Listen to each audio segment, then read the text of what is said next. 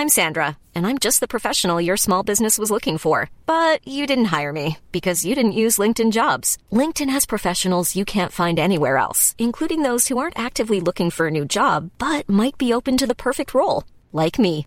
In a given month, over 70% of LinkedIn users don't visit other leading job sites. So if you're not looking on LinkedIn, you'll miss out on great candidates like Sandra. Start hiring professionals like a professional. Post your free job on linkedin.com/people today.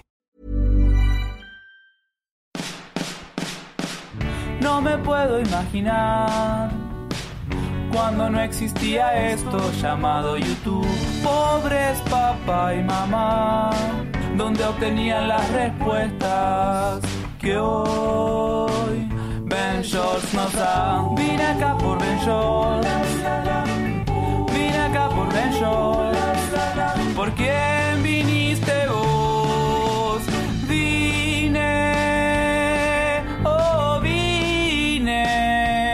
por Ben Shorts. Hola amigos, bienvenidos a Soliloquio de Ventures. Yo soy Héctor de la Hoya y el día de hoy tenemos de invitada a la psicóloga Susana Villegas, que cuenta con una doble maestría en psicología clínica y de la salud y también tiene una maestría eh, de psicología clínica en sexología y terapia de parejas y también tiene su propio consultorio en Monterrey que se llama Susi Clinic. Hola Susana, ¿cómo estás? Muy bien, muchísimas gracias Héctor por brindarme esta oportunidad para ayudar y a toda la gente que nos escucha. Este, ojalá que estas pues preguntas o dudas que vayan surgiendo pues les ayuden. Sí, nos llovieron preguntas que tenemos que resolver. Espero que mucho, bueno, espero que no, porque algunas son problemas, pero seguro mucha gente del público las comparte. Eh, sí. Vámonos con la más dramática. Mi novio habla con su ex y me lo niega. ¿Qué puedo hacer? Bueno, eh, híjole, bueno, esto es, es claro que no puedes tener control de lo que haga o no tu novio, ¿no?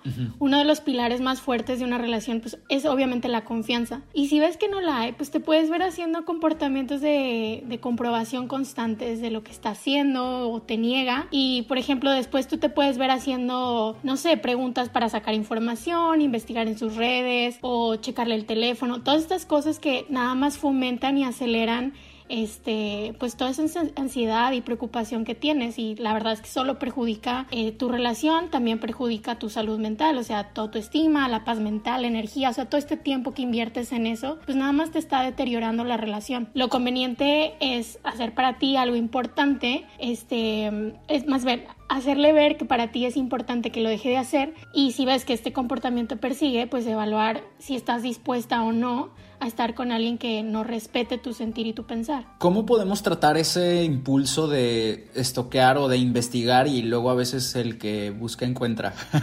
Sí, no, pues es que la verdad es, es algo de, de tener control, o sea, realmente tener esa madurez de decir en qué, qué beneficio me va a traer el, el estar checando, ¿no? Porque siempre el que busca encuentra, como dices. Entonces es tener esa madurez, ese control de, de decir cuál es el beneficio que me va a traer checar esto. Claro, pues es como, creo que lo que cuando estamos estoqueando es una búsqueda de certidumbre, ¿no? Sea buena o mala, como ya saber qué está pasando. Pues sí, o sea, hasta cierto punto sí, pero también es ahí donde entra mucho el factor de la confianza, o sea, como si estás buscando encontrar algo, a lo mejor por muy mínimo que sea, estás tratando de confirmar eso que a lo mejor ya tienes pensado, pero pues cuál es el propósito, o sea, ahí se supone que también esa persona, tu pareja, tiene que tener esa privacidad y, y, tiene que tener esa confianza de venir a contarte, que obviamente pues no siempre es el caso. Claro, y esa confianza pues es lo que buscas, ¿no? El poder, si no puedes confiar en esa persona y no tienes, no te sientes, si te causa ansiedad estar con esa persona igual y te está haciendo más mal que bien, ¿no? Estar en la relación. Sí, te, te, está haciendo, te estás haciendo daño porque realmente no estás con alguien que confías y no te puedes pasar toda la vida estarle checando los teléfonos, las redes, o sea, es un desgaste emocional que a la larga no va a funcionar, o sea, te va a traer más, eh, no sé, momentos de malos que, que, realmente algo positivo. Y viéndolo por el otro lado, no sé qué nos puedas decir, o sea, ¿qué tan real es eso de que pueda haber una amistad entre, eh, por ejemplo, este chavo y su ex? Bueno, pues ahí sí depende mucho este, obviamente lo típico, ¿no? Que cortan y luego dicen, que bueno, pues seamos amigos. Pero obviamente cuando ya hay un, un sentimiento más fuerte, que ya se han cruzado barreras, pues es muy difícil simplemente retroceder porque pues ya hay un sentimiento ahí involucrado. Sí se puede tener una amistad con algún ex, porque pues, obviamente no todos terminan mal, pero lo esencial es que cada quien ahorita se dé como que el espacio, o sea, que se den tiempo de volver a encontrarse consigo mismos, de volver a, a ser individuales, o sea, se normalmente están acostumbrados a esa rutina, a depender de alguien, el, los típicos mensajitos de cómo estás, este, estás bien, todo bien. Entonces, como que esto no te beneficia nada y realmente después estás viendo que si ya salió con alguien, pues ya te sentiste mal porque pues era inevitable que eventualmente pues esa persona saliera otra vez con alguien, pero ahí ya te estás haciendo tu daño en estar como en constante comunicación con esa persona. Ok.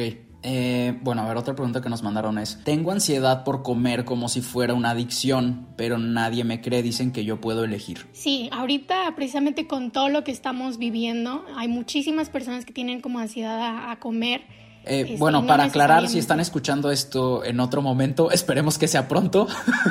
Eh, ahorita estamos en cuarentena por el coronavirus.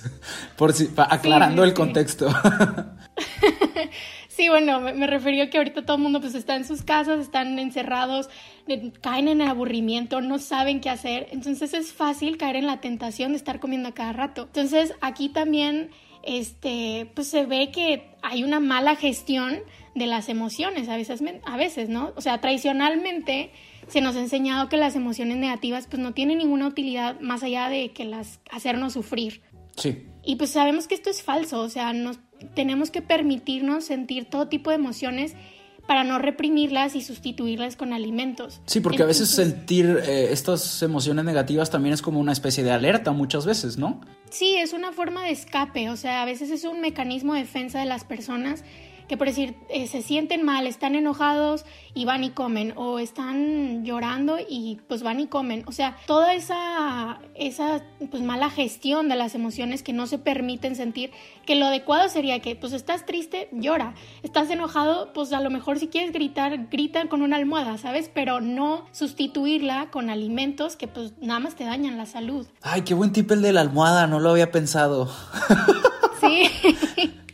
Siempre me pongo a pensar, a ver, ¿dónde puedo gritar sin que se asuste nadie?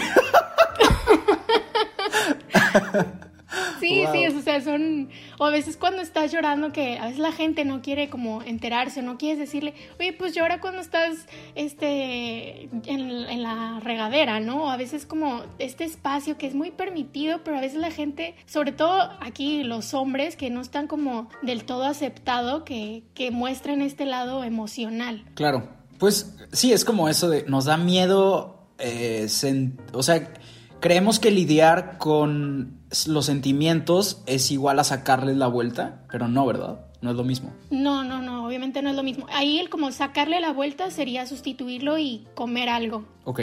Y casi siempre pues al comer es comida chatarra, entonces... Y ahí, por ejemplo, no sé, soy muy visual, pero ¿para dónde se va el sentimiento cuando lo sustituimos? Cuando cuando nos ponemos a comer, ¿para dónde se va el sentimiento de tristeza que quise eh, quitar con comida? Pues llenas un vacío, o sea, ese vacío que, que, que tienes cuando estás muy triste, obviamente a lo mejor comes e inmediatamente después te duermes, o sea, es ahí también otra forma de escape. Pero... Pues, Entonces como que sí eso no resuelve. No, no, para nada. O sea, no resuelve. Lo único que estás haciendo es aplazando el, sentimiento y que a la larga vuelve a salir o se repite o son patrones que la gente pues no sabe cómo hacia dónde manejarlo y, no quiere sentir ese, ese vacío, esa emoción y quieren comer. Y es ahí a veces donde se puede cronificar y se pueden desarrollar pues eh, trastornos de la alimentación, ¿no? En casos ya más severos. Ok, ok.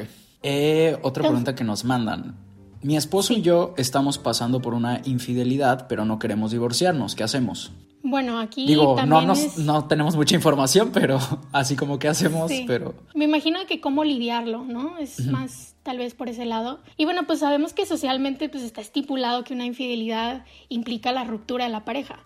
Y aunque pues sí puede ser real para muchas parejas, hay otras que deciden este, seguir trabajando en la relación. Claro. Y la verdad es que ambas son válidas. Sí, hay como este peso social de pues pasó esto, pero no queremos divorciarnos, como si fuera el siguiente paso a fuerza, ¿no? Sí, sí, o sea, hay muchos que inmediatamente te engañó y si se entera alguien te quedas como el tonto o la tonta que se quedó en la relación y pues la verdad es que sí hay factores que se pueden recuperar, o sea, Primero obviamente es indagar en, en, cuál fue la razón, el motivo, pero pues casi siempre es de me engañaste, te dejo y adiós. Claro.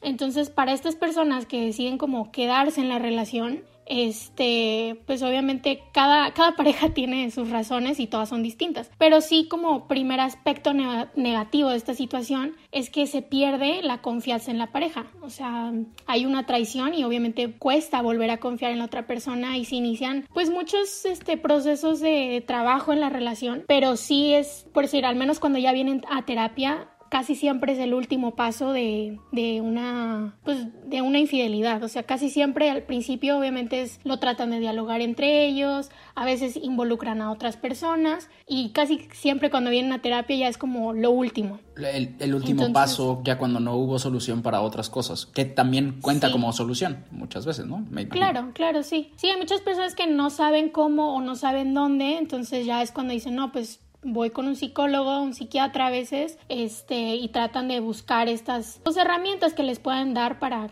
que hagan algo práctico. Entonces, en terapia, pues ya se les dice que para que sea como más efectivo, sí tiene que haber un mínimo de confianza y que alguna de las dos partes no sea como indiferente. O sea, sí tiene que haber interés por ambos lados. Claro, que ¿Se puede regenerar esa confianza? Sí, sí, de hecho, uno de los principales herramientas que se ve en terapia es no centrarse exclusivamente en la infidelidad, sino fortalecer los vínculos de la pareja, o sea, la comunicación, el intercambio de refuerzos, o sea, la confianza y el perdón son básicos para trabajar, pero sí no centrarse nada más en, este aspecto que los llevó a, a como al deterioro, ¿no? Porque casi siempre es, es un proceso desde mucho tiempo antes, o sea, no es no es la fidelidad en sí, sino es esa, a veces esa pérdida de, de, confianza, de interés, ya no hay comunicación, a veces, bueno, se ve afectada también la relación sexual. O sea, son muchos aspectos que se deben fortalecer para que la infidelidad no sea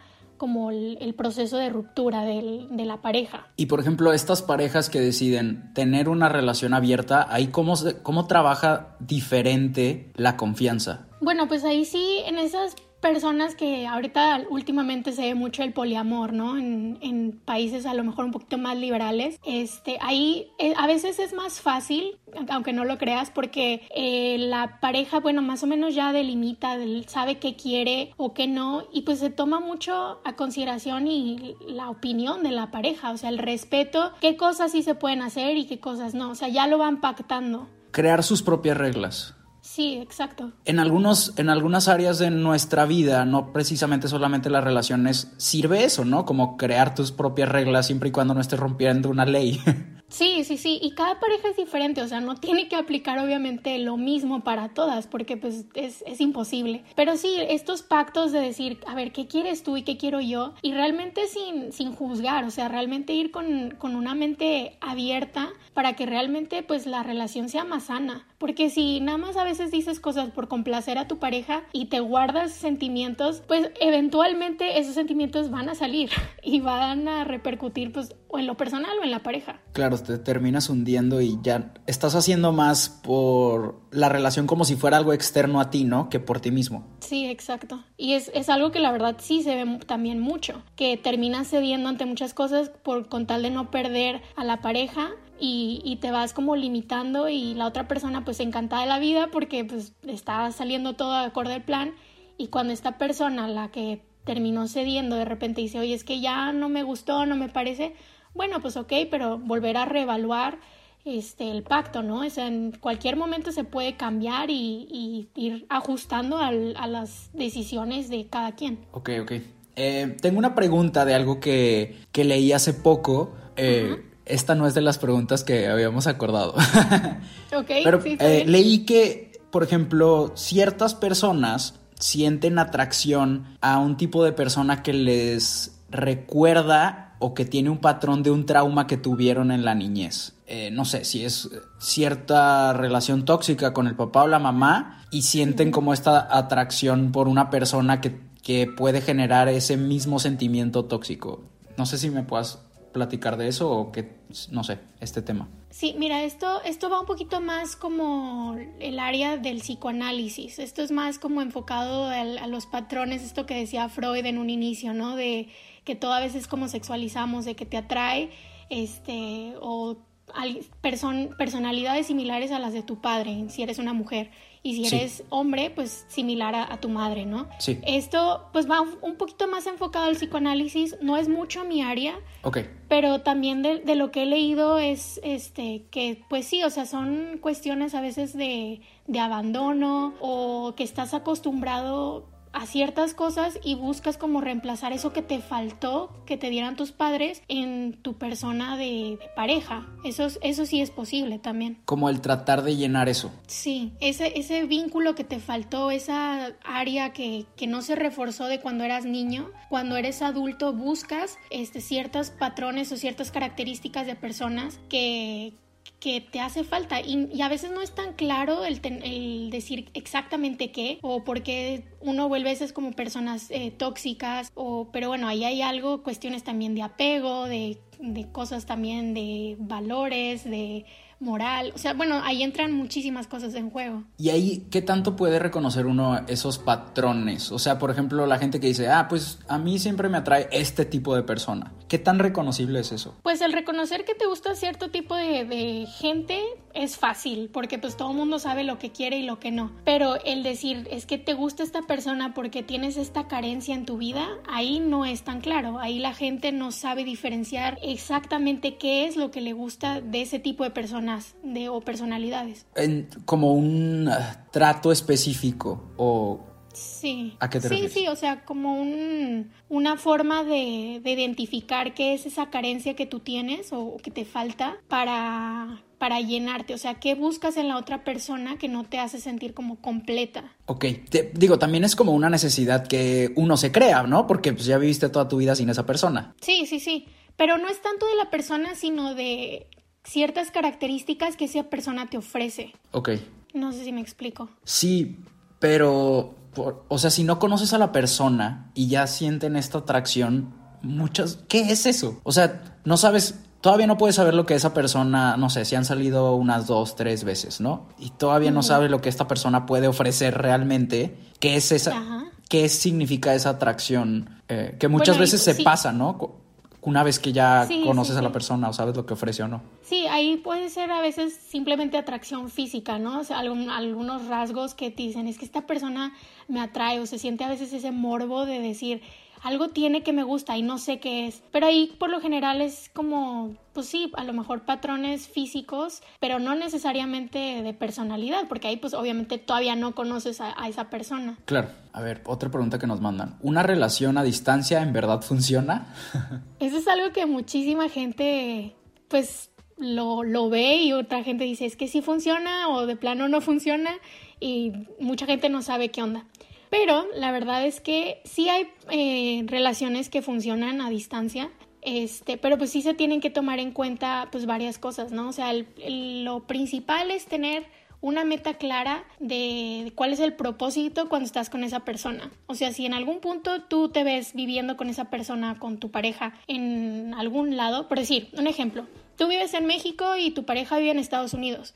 Y si dices, oye, es que este, estoy con esta en esta relación y nos queremos mucho y todo, pero pues no sabemos si va a funcionar. Bueno, aquí obviamente es tener en cuenta tú o él en algún punto se ven viviendo, o sea, o él se ve viniendo hacia México o tú a Estados Unidos, no, pues que no. Bueno, pues ahí a lo mejor están disfrutando de un tiempo temporal. Claro, que no tiene una dirección la relación. Sí, y la verdad es que se pueden hacer como objetivos o metas a corto plazo, decir, bueno, vamos a viajar juntos o vamos a ir a este evento, de que una boda o algo, pero si no hay realmente una dirección, un propósito, ¿cuál es el, el objetivo, no? Y ahí entran otros factores como la vida laboral, de de las personas y bueno, también si está en otro país.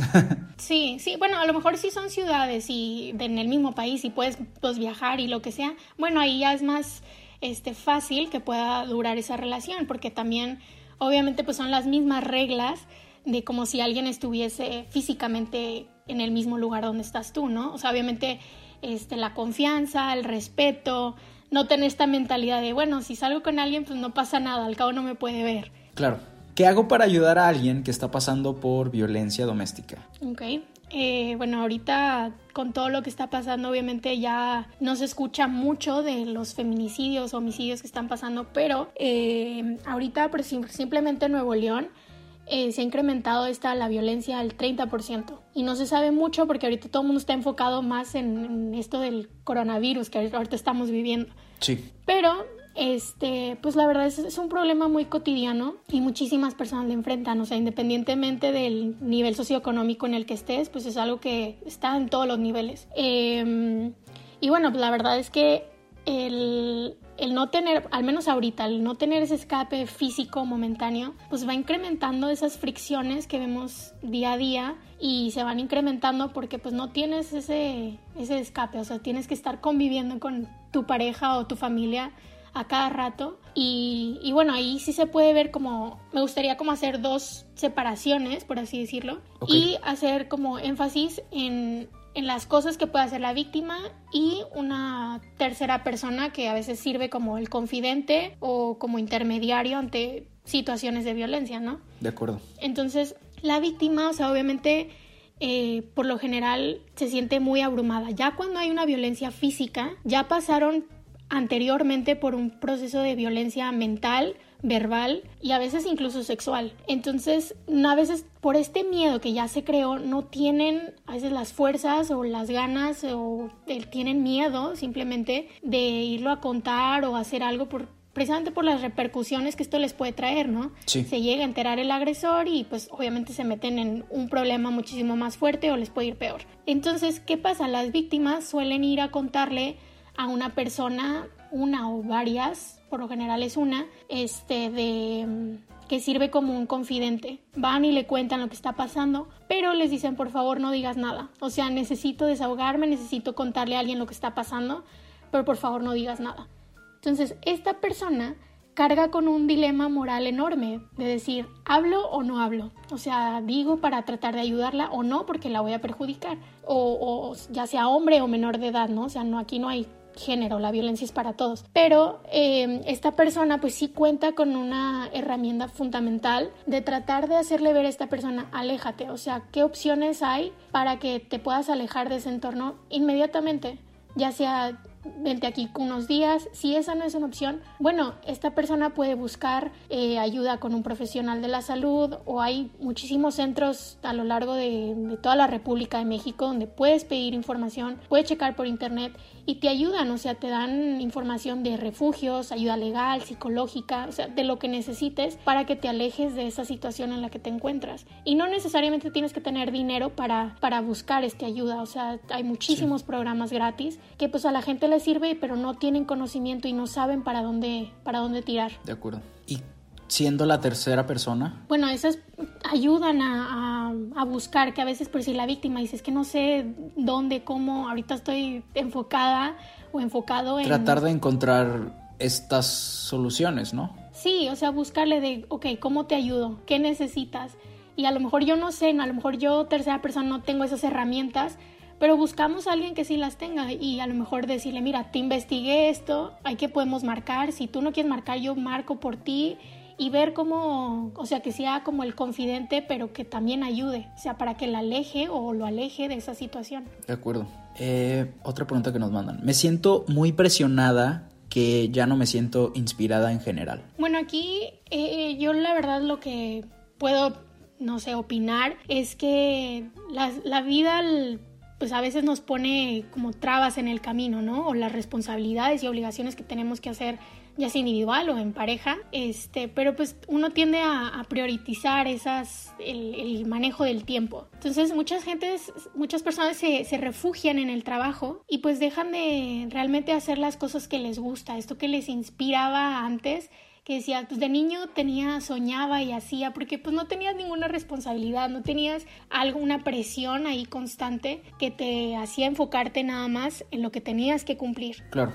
Entonces, esta falta de inspiración a veces suele ser porque estás acostumbrado o tienes una rutina que a veces no te das los tiempos para redescubrir esa, esa ese momento para tener una inspiración. Por, ejemplo, se me ocurre, o sea, ¿qué pasa de un, un, autor que está escribiendo su libro y le está echando todas las ganas del mundo y va súper bien y, y está fluyendo todo? Pero en el momento que le dan una fecha límite para que entregue una parte de su trabajo, ¿qué hace? Esa persona se bloquea, adiós inspiración y es más o menos un ejemplo similar a, lo que voy hablando, de que estas personas al tener esa obligación no puedes sentirte inspirado, o sea, normalmente no encuentras ese momento porque tienes que cumplir, o sea, otras responsabilidades te están haciendo, este, pues marcar ciertas pautas que no, no, te das el tiempo para, para permitir esa, esa inspiración. Va que va. Eh, una última pregunta. ¿Por qué somos tan aprensivos en cuestión emocional? Bueno, eso también se puede ver porque pues las, todas las personas tenemos este deseo de ser amados, de ser necesitados y valorados, ¿no? Este, pues en pocas palabras que le importamos a alguien. El, ser aprensivos es un, es un, mecanismo de defensa este, a todo aquello que percibimos como una amenaza.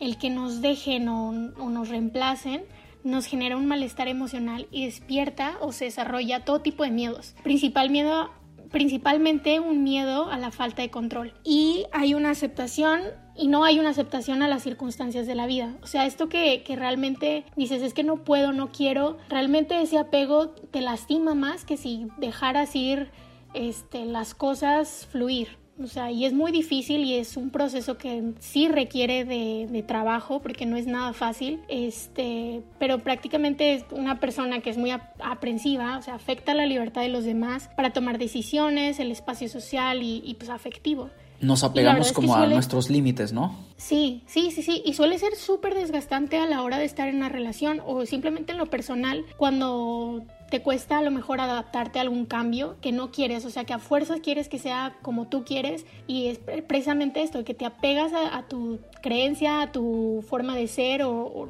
lo que sea, o sea, pueden ser un sinfín de cosas, pero todo esto te, te genera un malestar emocional enorme. Entonces son muchísimas cosas que sí se pueden trabajar, pero que obviamente sí, sí se batalla un poquito. Pero eh, pues hay muchísimos libros, obviamente todo esto se recomienda que también se vea en terapia. O sea, hay personas que te dan las herramientas y, todo lo que necesites para un, un, camino que sea más llevadero. Este, y también a veces hace falta el, el aceptar esas esos cambios, porque es lo único que, que tenemos constante en esta vida, o sea, los cambios. Sí. ¿Y, y ahí cómo podemos ver o tratar de diferenciar o identificar qué es mi personalidad y qué es algo en lo que sí puedo trabajar? Pues es que aunque sea tu personalidad, hay muchísimas cosas que puedes trabajar, todo lo puedes trabajar.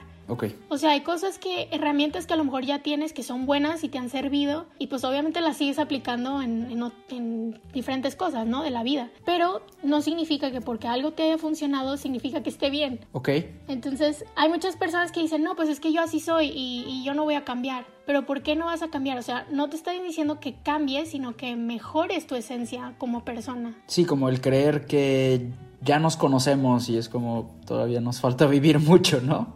Exacto, sí, y sobre todo porque no porque ya conozcas a alguien y ya sabes más o menos cómo piensa o cómo se siente, también el asumir mucho, eso también genera muchos problemas porque pues todo el mundo está cambiando constantemente y el ser aprensivos, el no querer perder a alguien, sobre todo en cuestión emocional, pues sí genera un desgaste enorme físico, o sea, en la persona, mental, de energía, de individualidad, en pareja, o sea, es algo que sí, sí afecta mucho. Y se crean eh, como que una especie de barrera para que si ya me lastimaron una vez, tal vez ya no me abro a la próxima vez como para que me vuelvan a lastimar o cómo es eso? Sí, a veces las personas utilizan esto como mecanismos de defensa, ¿no? Que pones, cierras estas puertas y dices, ya no más, ya no voy a volver a confiar en, en las personas porque ya me hicieron esto y me dañaron. Y al no realmente eh, reparar o sanar esas heridas que te hicieron, las vas arrastrando y en la siguiente relación que te puedas encontrar vas a topar con lo mismo. Y la verdad es que hay personas que aunque te quieran ayudar, nadie puede más que tú. O sea, realmente tú tienes ese poder, esa habilidad, este, para, para poder desarrollar y ser una mejor persona y trabajar todo eso que, que te hicieron y no cerrarte. O sea, simplemente aprender a aceptar y agradecer cualquier experiencia buena o mala para que te permita seguir desarrollándote como persona y crecer. Claro, porque aunque no eh, repares ciertas cosas y sigas arrastrando lo malo o solo lo malo, pues vas a seguir Sí. queriendo buscar una relación y vas a seguir los mismos patrones que en las otras si, si solo dices así soy yo, ¿no? Exacto, y sobre todo porque dices, es que nadie me entiende, o ya he pasado por muchas relaciones, o es que nadie me trata como yo quiero. Pues precisamente por esto, porque nos cerramos en esta creencia de que así tiene que ser y todos están mal y nosotros estamos bien, y luego a veces pues igualmente te vas a meter en una relación que no va a funcionar porque no has reparado todo que debiste haberlo hecho hace tres relaciones, ¿no? Claro, y, y, bueno, justo eso también es como clave, ¿no? Que a veces nos sentimos incomprendidos y en realidad nadie tiene las herramientas para comprendernos más que nosotros mismos. Exacto, y la verdad es que la verdad mucha gente no sabe cómo hacerlo. Dice, pues es que eh, se escucha que pues trabajar en mi autoestima, toda mi inseguridad. Sí, exacto, pero ¿cómo? Y por eso también es muy esencial tener una terapia, el ir y buscar esa ayuda que te dicen qué hacer exactamente, cómo hacerlo, qué herramientas y pautas te puedes hacer para que te sirvan individualmente a ti, porque no aplica para todos lo mismo. Claro, que ahí sí se puede hacer individual. Sí. Súper, muchísimas gracias Susana. Eh, No, respondimos muchas gracias. muchas preguntas. Eh, compartan este episodio, creo que les puede servir a muchas personas. Aparte tocamos todo tipo de temas. ¿Y cómo se llama tu clínica? Se llama Susi Clinic. Yo me encuentro en el onceavo piso, en el consultorio A, en el Centro Médico Hidalgo, que está sobre Gonzalitos y Morones Prieto. Este, para todas las personas que estén en Monterrey que busquen ayuda o algún tipo de asesoría, pues me pueden contactar. Igualmente en mis redes sociales, me encuentro en Facebook y en Instagram como Susi Clinic.